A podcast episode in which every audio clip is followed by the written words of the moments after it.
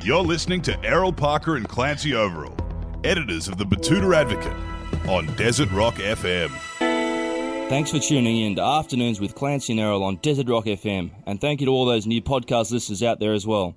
We've got a big show coming up. We're going to take a scalpel to some big stories in the news, like we normally do, and dissect it and break it down for all of you out there. Isn't that right, Clance? Yes, Errol. As our regular listeners are aware, we get a guest in each week to have a bit of a yarn and talk us through whatever it is that makes them relevant enough to get the call up on our show. This week, we're going to have a bit of a chat to the former right-hand man of Kevin Rudd, because there's been a bit of stuff going on down in Canberra over the last few months, and we want to get a bit of perspective from, a former political staffer.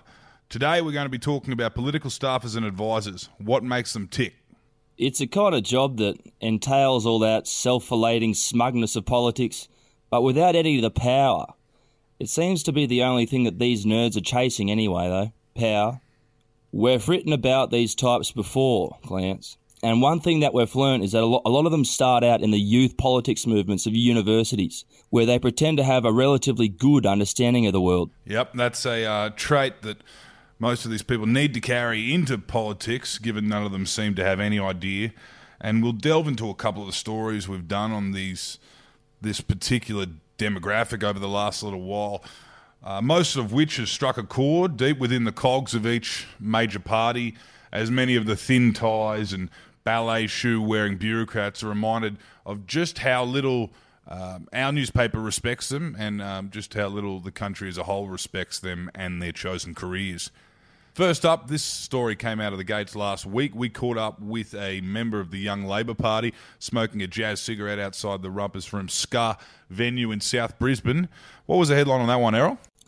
Promising young Labor member thankful for working class values passed down by art critic father in West End. Now, this was a big one. This story kind of centred around the daughter of a prominent West End based art critic who says she wouldn't really be nearly equipped enough to fight the good fight of low-level youth politics if her father hadn't instilled into her the humble sensibilities most commonly associated with Australia's working class. Manila said to us that eventually Fairfax gave Dad a column when I was about to start high school, but before that he was having to play one or two gigs a week with his go-betweens cover bands just to pay the bills. You know, things were tough, as Manila pointed out, and that's why she got into politics. She said her old man would even have to set up a stall and sell mum's hand creams and incense down at the markets on Sundays, just anything to get by. Manila said it's not their fault that they're being misled and voting for the wrong party. All they do is work in factories and watch sport. Then she added, it's time to connect with these people again. Now, some of the top comments on that particular story we wrote seemed to get under a few people's collars. Pete Arbour from Sydney came in pretty hot. This was one of the highest ranking comments we got on this story. Was pretty much sums up Labor's entire political class and their inner city constituents. Well, you tell them, Pete. It's obviously something that's resonated with a lot of people. A lot of people think there might be an issue if this is where we are sourcing our politicians from. Peter from the Apple Isle, a Hobart man, Peter Coney, also commented saying, don't forget, her grandfather always paid his boys the highest wages above any other mill. Now, Clance, obviously it's quite easy to recognise and deconstruct the smooth-handed union organisation straight off the library lawn. But as anyone would be aware, this is a thing that goes both ways, and we were lucky enough to run into Manila's unofficial rival.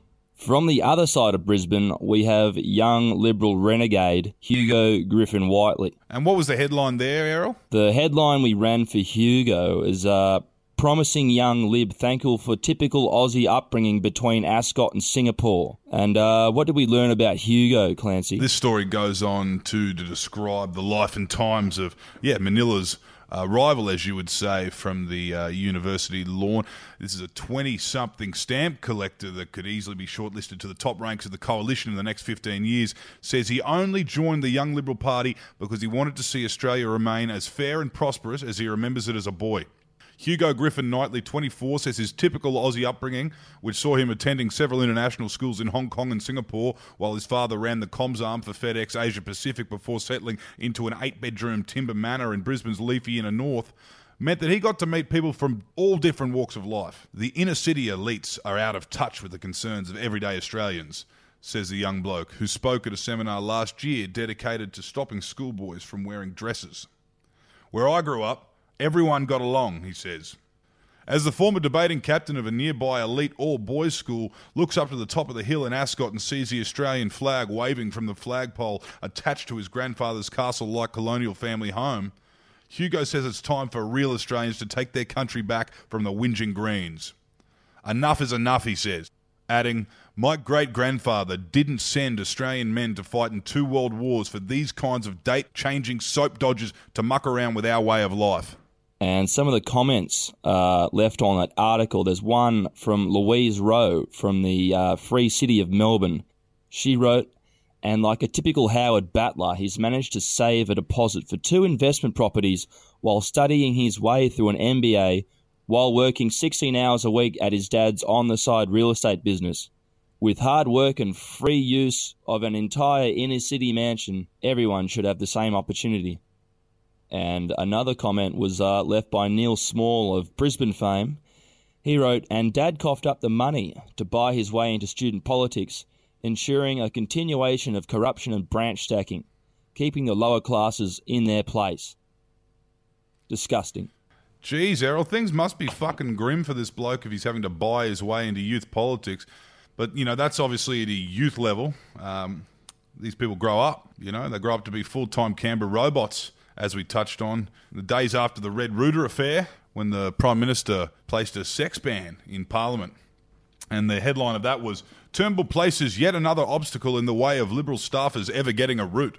The Prime Minister's ban on in-house sex had essentially condemned an entire generation of politicians to live life without ever knowing what it feels like to come together with another human.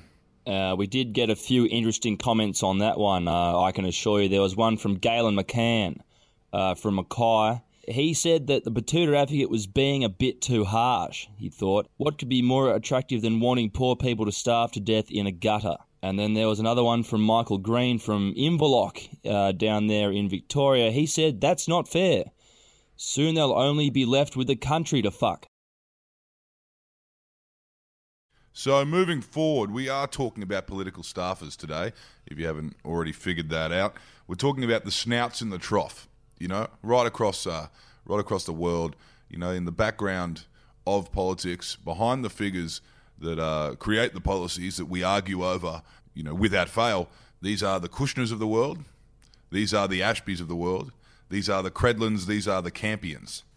Big screen depictions like Wag the Dog, In the Mix, and West Wing pay homage to these influential figures who are the ears and the minds of important political figures. And our guest, who we will introduce shortly, Lockie Harris, is one of those people and is an authority on this whole world. But Errol, yep. Political staffers.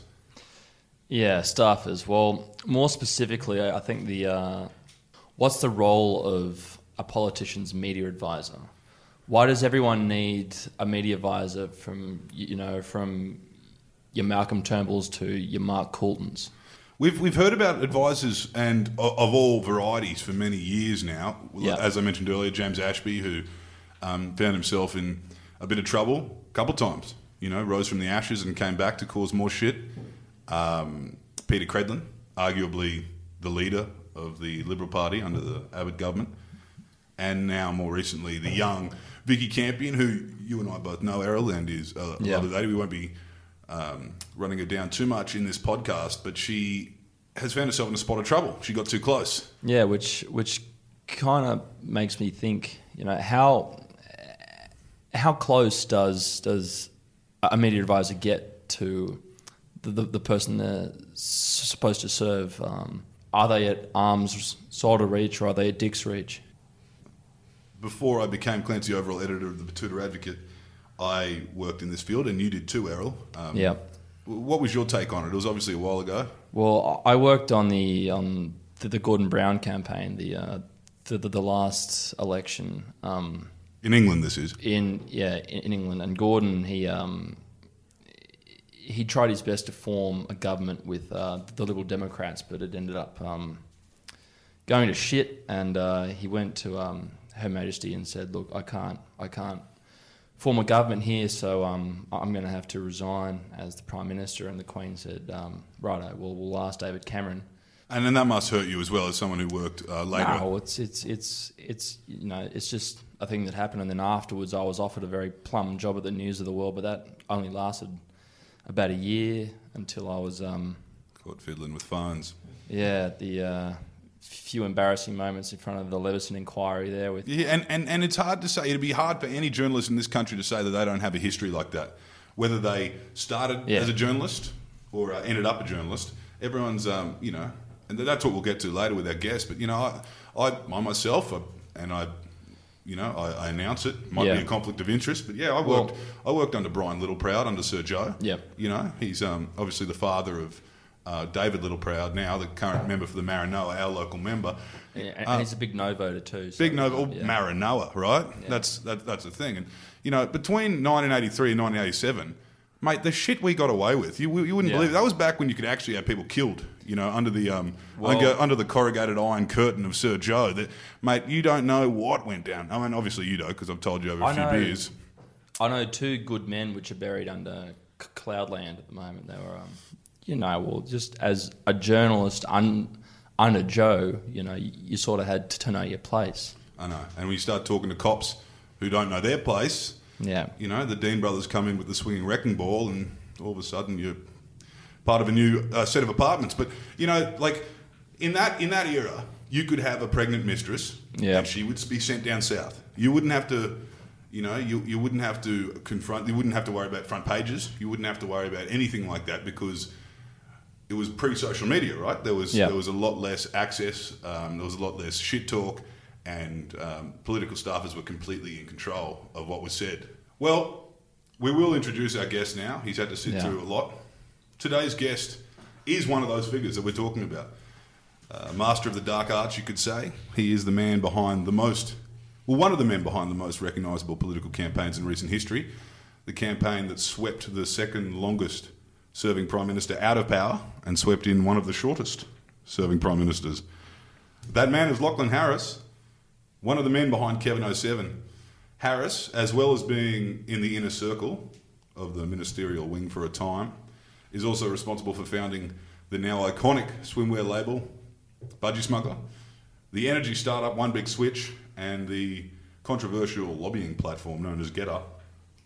He has worked in business, media, politics, and he's here to have a chat with us about the lay of the land and the dark arts.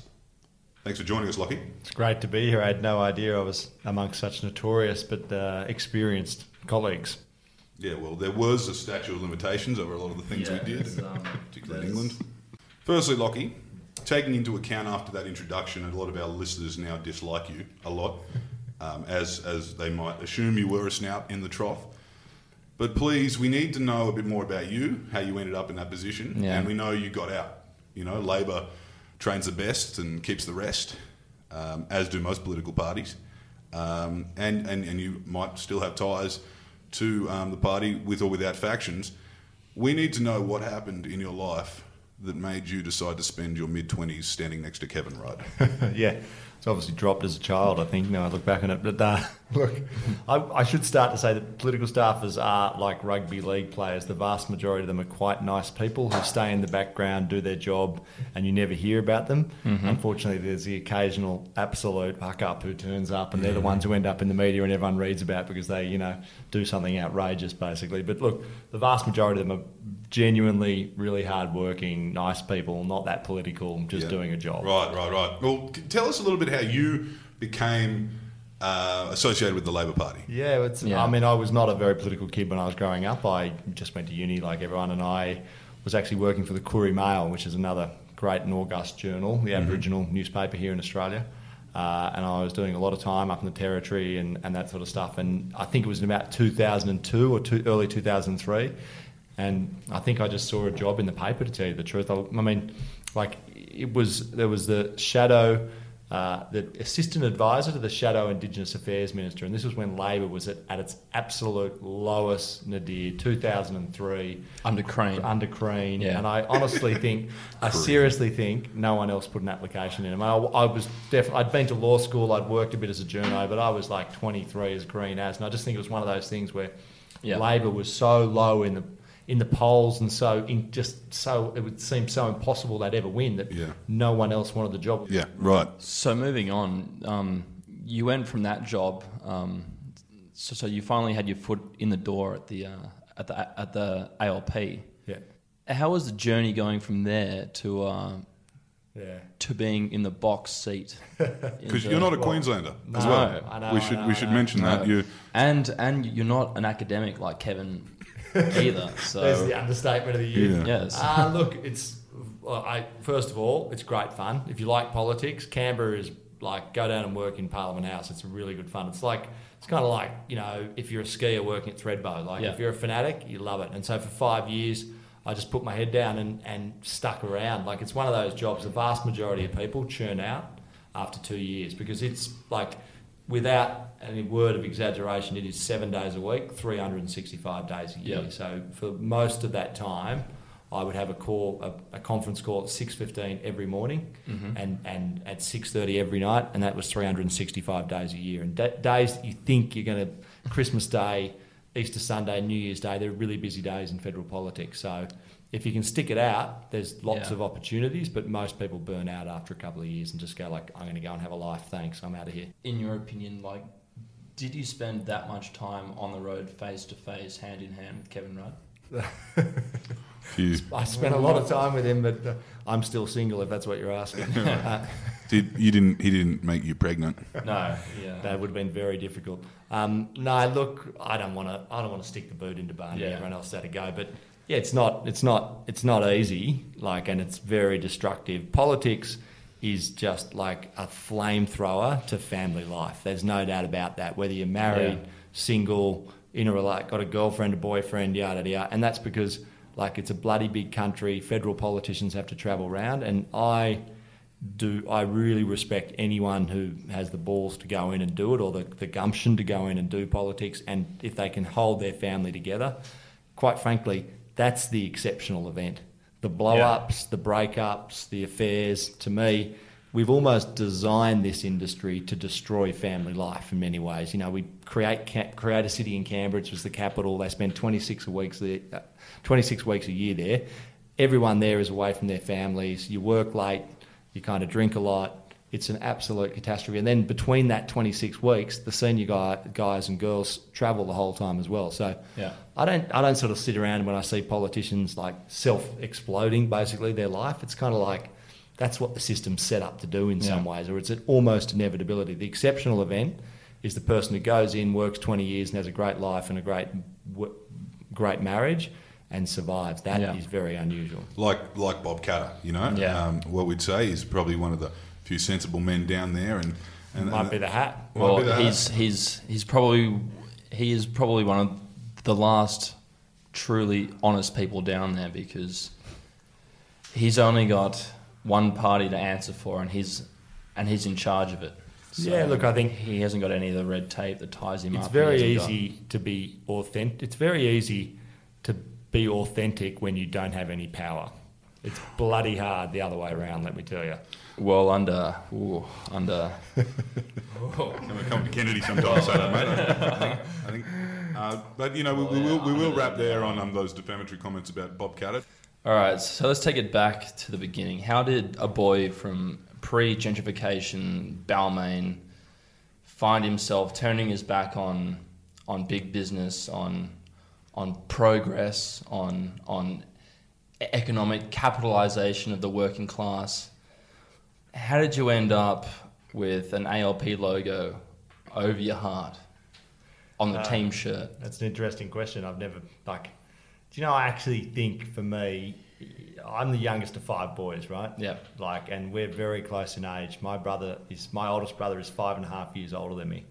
And so we grew up in a tribal fight, basically. Like, and it was great. It was amazing. I had an incredible upbringing. It was a race to the top for attention. Yeah. Was it a race to the top? There was a lot of fighting for attention. There's a lot of fighting and scrapping for everything. But actually, my brothers, we were very close, and I think it just gave me this heightened sense of what bullying is and how much I just cannot stand it. And it's more because my brothers didn't bully me that much. I think we were in such an environment where there was a perfect hierarchy where it could have happened, but I just had this, I don't know, this sense of kind of bullies, like, and I just felt like at that time, and I'm not suggesting the Labor Party's always on the right side of this argument, the other side's always on the wrong side, but at that time in history, with the Indigenous stuff, with the government being in power for 7 or 8 years and just sticking it to these people, I was just like, that is bullying. Like, and I was just like, basically, fuck that. Like, so I'm going to go in there and do something about that. It wasn't that complex. Do you think some of that came from your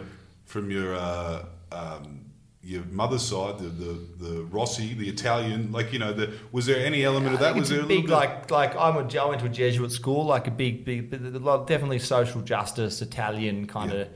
Northern Italian, by the way. He's a fair little, fair-skinned little Italian. Not like those Southerners. Yeah, I'm about as Italian as Stella Artois beer, unfortunately. Definitely the sense of social justice came from there. But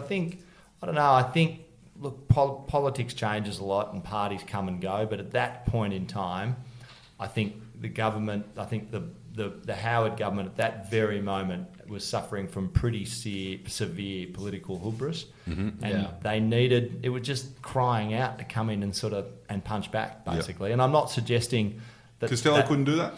I don't think he had it in him. Unfortunately, but his reputation is a bully, right? Yeah, yeah. I don't mean to suggest that the Howard government was all bad. I've been around long enough to know that they were a good government. They probably, by that stage, you've been around for that long, you just start making sloppy, inconsiderate decisions and you start believing your own bullshit a bit. Intervention. Yeah.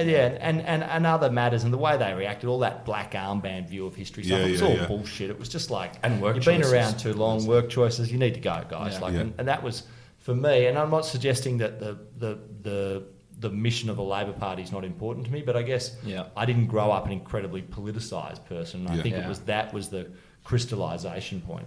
So when you got to the point where you were working on the 2007 campaign against this, this Howard Everest that had never been conquered by anyone over the past 10 to 15 years, was there a point where you were like, we could actually fucking do this? Not until the very, very end. Like, I think others around us saw it earlier, but I worked on 2004, and people people forget when Latham first came in. Yeah. Like, he was like, he was wrong-footing Howard left, right, and centre, and people were like, we've got this one in the bag. He had some momentum. He blew it up well before the election. Was that the handshake? Yeah. The handshake was the. That was the cherry on the cake. For a little while there, he was looking pretty good, you know what I mean? He's doing all right now too. He's managed to recover from that handshake, I guess. Maybe we should give him a column in the paper. Yeah, we might interview him. I remember I was sitting in the campaign headquarters when the paper came out that day, and a very experienced press sec was sitting next to me, and we were there, it's 5 a.m. in the morning, paper comes out with the photo on it, and he looks at me and he said, if there was any doubt we are absolutely fucked, that is now erased. What was his thinking? Do you think he was coming in from that West Yong and fuck this Silvertail up, or was it... I don't think he was thinking. Or was it just he couldn't control himself? Yeah. He thought he saw a cab driver. They had the dirt file open for him then. They went after him pretty hard, and they go after you. And the thing about people, what you probably maybe people don't understand is, politics, particularly being a leader or the opposition leader or the prime minister, it's like a ginormous pressure cooker, and what it does is it takes all the elements of your character, and it excludes them out of you, and it exaggerates them, the good stuff and the bad stuff. So like people who loved Rudd and saw him on Sunrise and thought he was so friendly, and it was an exaggerated version of Rudd's good parts. Yeah. And it's the same thing with the stuff that came out of Latham, which was bad. It's like it pressures your character, and it exaggerates every little fissure good and bad in your character. And so anyone, I always say, look, basically neither lionize these people as much as some people do. Don't love them as much as the true lovers, but don't hate them as much as the true haters either. They're actually not that far. What about Latham right now? What would you say? How would you say people could treat that legacy of the Labor Party, who's currently sitting on Facebook right now, calling people? I mean, I know I'm snowflakes. Yeah. He's not to my taste, but you know, it's a free country. Good on him, get out there. He's got to make a living, and so it's not to my taste. But look, you know, I just don't think politics is helped at all by just hating people on any side. Like, he's just a guy. He's trying to make a living. He's saying stuff that I don't agree in, but I don't care. Like, good on him. If I saw him in the street, I'd say, "G'day, Mark. How are you?" You don't think there's people that are scared of him right now? People that are being made to feel like they are at risk because of him? I don't know.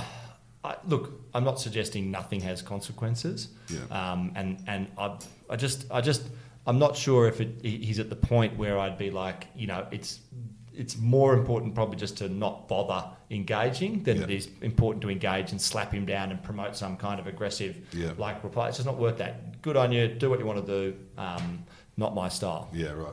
All right. How about we talk life after the machine, when politics ends for people, which it often has for ex-prime ministers, ex-staffers, even journalists who've ended up working down there from time to time. But are you able to keep the values that you took down there? Can you take them into business? Like, say, for example, if you went down there and worked for the Labor Party, could you work for a stockbroker? You know, in the end, politics is Keating has this great line where he says every political career ends up either being carried out in a box. The only question is, are your pallbearers crying or not? And it's so true. Like, everyone just gets absolutely smashed, barreled, and the closer you get to the top, the worse the exit. Well, even if Barnaby Joyce loses his job next week, I'd take a very serious bet that we have only seen Barnaby Mark 1. There will be a Barnaby Mark 2, and I wouldn't be surprised if there's a Barnaby Mark 3. He could be head of his local branch of H&R Block in Glen Innes, couldn't he? I think he's more likely to be the next Corey Bernardi than he is. Yeah, right. He had a party. If you were a Scott Ludlam, you know, where you're just, you know, you're a mid-ranking green dude. A lot of them go. It's funny. It's a lot of them don't do a lot, really. Like, a lot of them, it's really hard for them, and I think it's because, like, except for Michael Baird, the former Premier of New South Wales, Campbell Newman, former Premier of Queensland, they all seem to find a bit of work. Well, they both had Jesus help them find a job. I'm not breaking out the banjo for them. I'm just like, it's sort of sad. You see these. Anna Bligh, now the Bankers Association spokesman. What are you doing? And they're just wandering around, drinking coffee, doing nothing, basically. But no. Look, there's jobs to be done, and you see Peter Beattie's now the kind of on the NRL commission. Yeah, he was the Premier during Wayne's Broncos, so he knows. All right, back when there was only one team. There was one team in Queensland, and it was like Origin. It was just like Broncos. Well, it was horrendous. It was horrendous to watch. I'm a Tigers fan. There was nothing worse. Bunch of pumped up car thief Queensland footy players going around kicking everyone's ass every week. It was horrendous. Your rugby league allegiances have probably... You've experienced similar things with rugby league, with the Catholic Church and the Labor Party in the last 10 years, haven't you? All these institutions are falling around you. I had two great institutions in my life, basically, until the age of 37, was the Catholic Church and the Labor Party, and both of them basically gone through the greatest existential crisis ever. So if you're wondering why I'm wandering around with a complete idiot... Let's not forget Balmain, mate. Balmain Tigers didn't have an existential crisis. They just, you know... They're trying to. They're having more of just a little minor crisis of self-confidence. Well, we're going to actually finish on that note, I reckon. We'll finish with one more question. As someone who knows the ropes, when are you going to move to somewhere really shit like Benelong?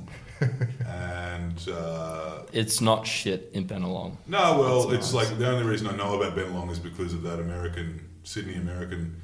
And that little dash they had for the by-election down there, which seems like a neck and neck seat. When is this light-skinned Italian platform lobbyist magnate going to make a run? I dare say when Albo makes a cunt of himself, he can move into Grainler, I reckon. Nah, look, it's not on my radar. That's my hot tip. I hate to disappoint you. But look, my view is... You could move north. You could move like north of the harbour, and you could try and hop into hockey seat. Mate, I'm a Balmain boy. I'm not going north. Don't worry about that. Yeah. Look, if I woke up one day and I had 5 things that were crystal clear in my mind I wanted to do, and the only way to get them done was to be in Parliament, that's the day I'd start running, but I don't have that list, and that's why I'm not running. Righto. Righto. Well, you can make a lot more money in the private sector anyway. So thanks for joining us. Always a pleasure. Mr. Harris. Thanks for coming down, Locke.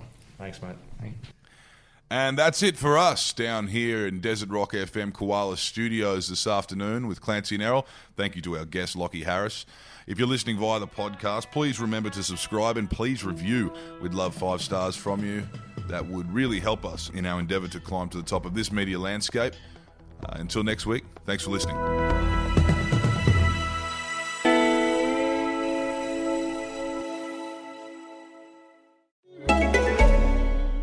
Here's a podcast that can help you get on track and grow your business with some handy tips from the experts. The Business Growth Podcast, a series inspired by ANZ's work with the Australian Centre for Business Growth at the University of South Australia, featuring some of the world's most successful entrepreneurs and business owners like James Tynan, CEO of Startmate, David Worth, co-founder of Go Natural, Jodie Auster of Uber Eats, and more.